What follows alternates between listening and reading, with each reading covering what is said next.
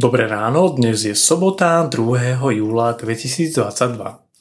Slovo Božie nachádzame v knihe Sudcov od 15. kapitoly od 1. verša po 3. verš kapitole 16. Po istom čase v ňoch žatvy pšenice Samson navštívil svoju ženu prinášajúc kozľa a povedal Chcel by som vojsť k svojej žene do komory.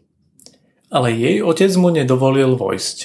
Jej otec povedal – ja som myslel, že si ju znenávidel a dal som ju tvojmu družbovi. Ale jej mladšia sestra je krajšia ako ona, tá nech bude tvojou miesto nej. Samson im povedal, teraz sa nepreviním proti filištíncom, ak im budem zle robiť. Samson išiel a nachytal tri stolíšok. Potom vzal fakle, obrátil líšky chvostami proti sebe a medzi dva chvosty dal po jednej fakli.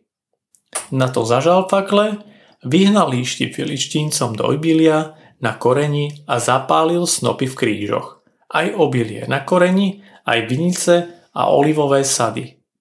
Spýtali sa filištínci, kto to urobil?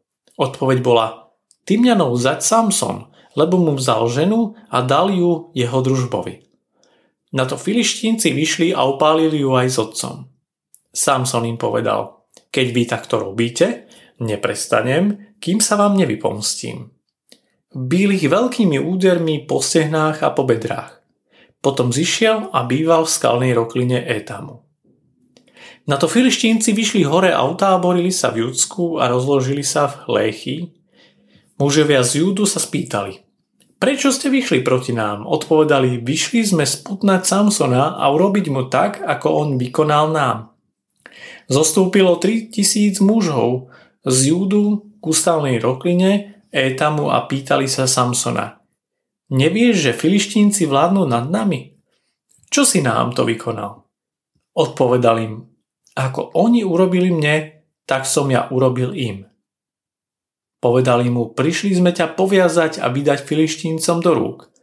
Samson im odvetil, prisahajte mi, že vy sami ma nenapadnete. Odpovedali mu, nie, chceme ťa len poviazať a vydaním do rúk, ale zaručenie ťa neusmrtíme. Vtedy ho poviazali dvoma novými povrazmi a vyliekli z rokliny. Keď prišiel do Lechy a filištínci mu vyšli v ústretí, s víťazným jasotom tu ho prenikol duch hospodinov, povrazy na jeho ramenách sa stali ohňom opálenými niťami a puta na rukách sa mu uvoľnili.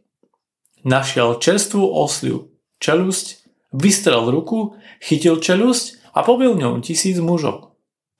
Na to Samson hovoril, čelusťou zosla som ich nahádzal na hrbu, čelusťou zosla pobil som tisíc mužov. Keď dohovoril, odhodil osliu čelusť z ruky, preto nazvali to miesto Rámat Léchy. Ale keď ho veľmi smedilo, volal k hospodinovi, Ty si spôsobil rukou svojho služobníka toto veľké vyslobodenie, teraz však musím zomrieť smedom a padnúť do ruku neobrazencov. Boh otvoril priehlbeň v léchy, takže vytriskla z nej voda. Keď sa napil, poukrial na duchu a znova ožil. Preto ju nazvali prameňom volajúceho, ktorý je pri lechy až podnes. A spravoval Izrael v časoch filištíncov 20 rokov. Išiel raz Samson do Gazy, uvidel tam neviestku a vošiel k nej. Keď Gazanom oznámili, že Samson prišiel sem, zbehli sa a strihli na neho pri meskej bráne celú noc. Celú noc boli ticho, lebo si povedali, počkajme do ranného úsvitu, potom ho zabijeme. Samson spal do polnoci.